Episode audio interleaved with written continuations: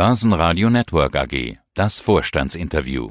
Christoph Boschan, Vorsitzender des Vorstands der Wiener Börse AG, die gleichzeitig auch die Muttergesellschaft der Prager Börse ist. Auch wenn das Jahr 2021 schon ein bisschen läuft und der Jänner schon wieder vorbei ist, lassen wir uns doch mal kurz zurückblicken auf das Börsenjahr 2020. Natürlich aus der Sicht der Wiener Börse mit dem Jahr der Lockdowns, Börseneinbruch, Tech-Rallye, hohe Wohler die Menschen hatten Zeit, um sich um ihre Finanzanlagen zu kümmern. Wie sehr hat das Handelsvolumen 2020 zugenommen? Das Handelsvolumen hat in der Tat signifikant zugenommen. Das ist vor allem begründet natürlich durch die Corona-Wohler, Sie haben es angesprochen, aber wir haben auch ganz erheblichen Volumenzuwachs bei uns am Platz aus originären eigenen Initiativen. Unser Global Market hat sich verdoppelt auf 3,5 Milliarden Euro Umsatz. Wir haben zusätzlich Handelstage eingeführt, unseren Handelskalender ja äh, tatsächlich synchronisiert mit den internationalen Geflogenheiten und äh, haben auch daraus fast eine Milliarde mehr Handel äh, generieren können. Wir haben viel am Marktdesign getan, haben neue Funktionalitäten äh, eingeführt, wie den äh, Trade at Close und verschiedene liquiditätsunterstützende Maßnahmen und schauen deswegen auf einen sehr vitalen Handel im Jahr 2020 zurück. Wo liegt denn der ATX Total Return? Und was ist der ATX Total Return?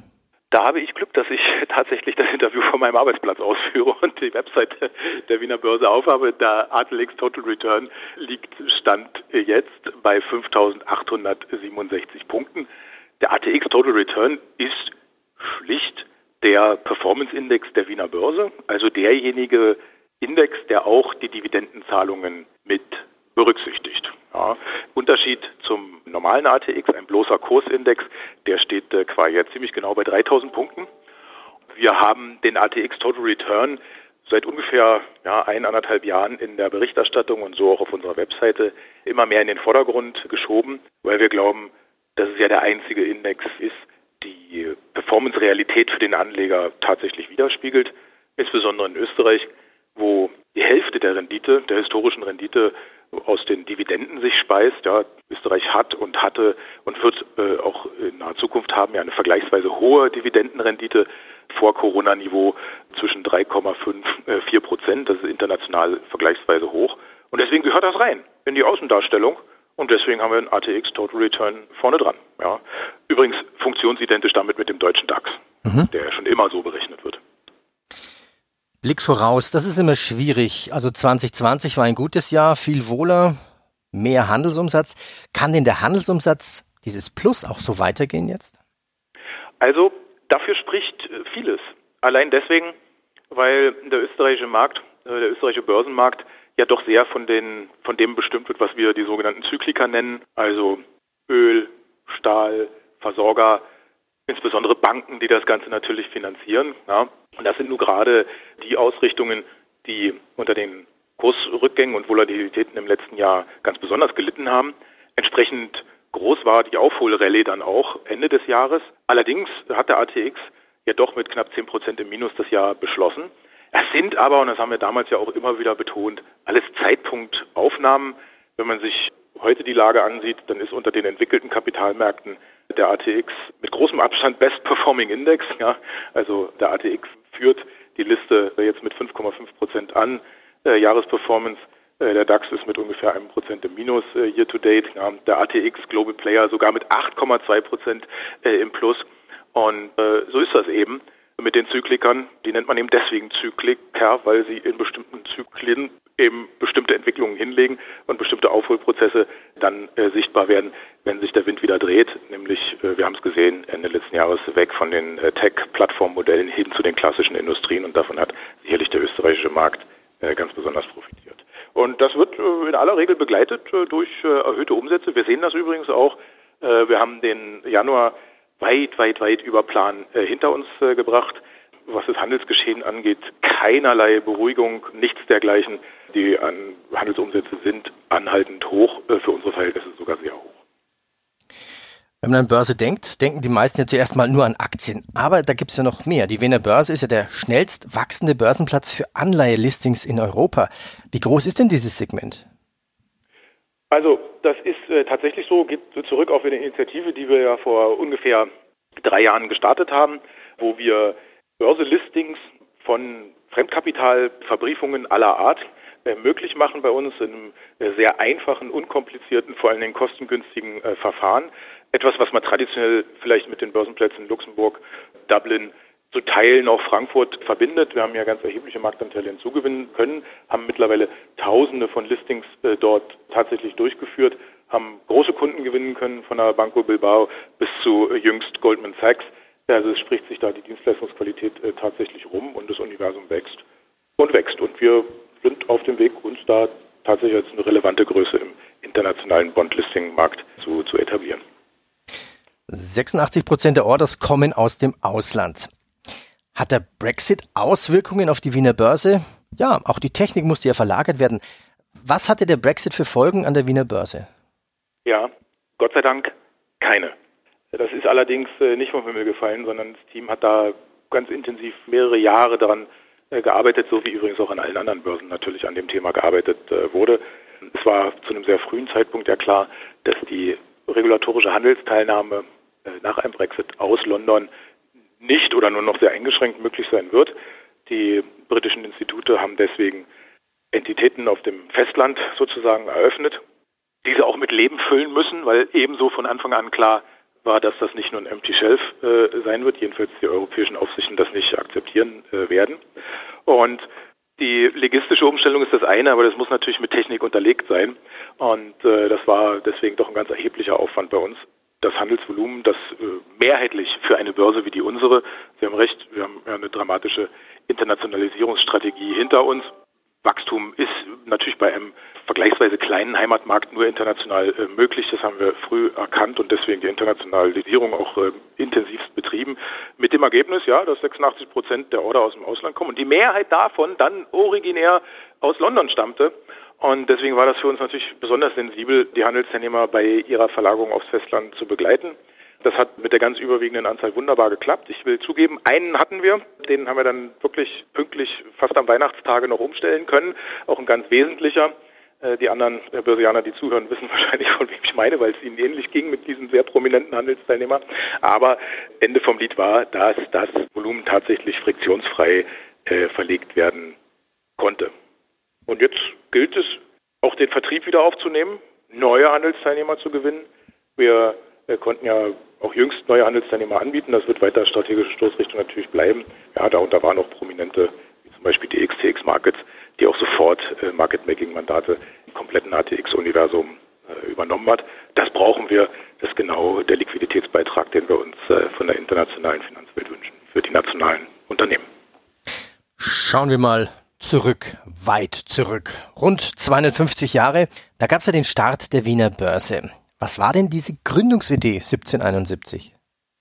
Ja, ich wollte fast zu schnell sagen Zeitgeist, ja. Es ist durchaus ein Modethema, ja, der Zeit äh, damals, aber äh, ganz konkret in Österreich in der ja, Mitte des 18. Jahrhunderts und dann mit dem konkreten Gründungsakt 1771 war die Zielrichtung, doch mehr Vertrauen in den Staatshaushalt der Habsburger zu etablieren. Und insofern ist es übrigens auch nicht verwunderlich, dass äh, natürlich Staatsanleihen dann die ersten Handelsinstrumente an der Börse äh, waren. Wobei es übrigens im Fall der äh, Wiener Börse ist wie mit so vielen äh, sehr alten europäischen Börsen der eigentliche Gründungsakt ist viel, mit viel Pomp urkundlich äh, vollzogen worden. Dann hat es immer noch etwas gedauert, äh, bis der Handel tatsächlich aufgenommen wurde stark.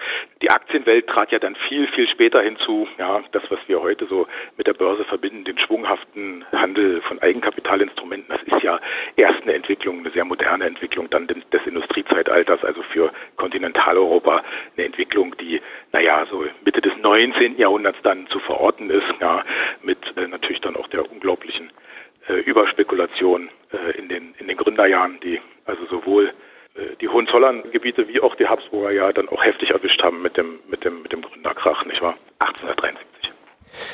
Kann man das so, sich so vorstellen, dass quasi schon Staatspapiere gehandelt wurden, aber halt auf der Straße quasi und gesagt haben, so, Ruhe jetzt, jetzt will ich da eine Kontrolle ja, haben?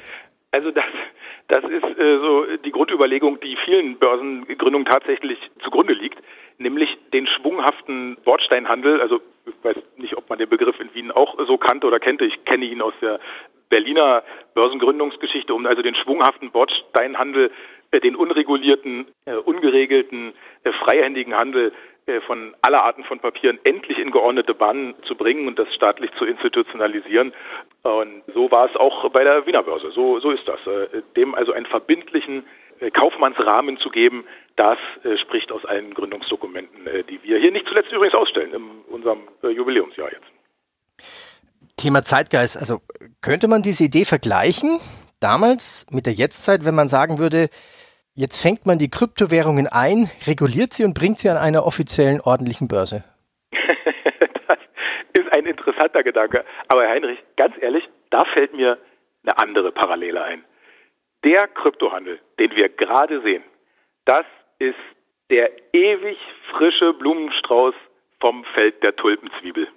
Nichts an dem, was da läuft, hat mit regulierten Börsenhandel in regulierten Instrumenten zu tun.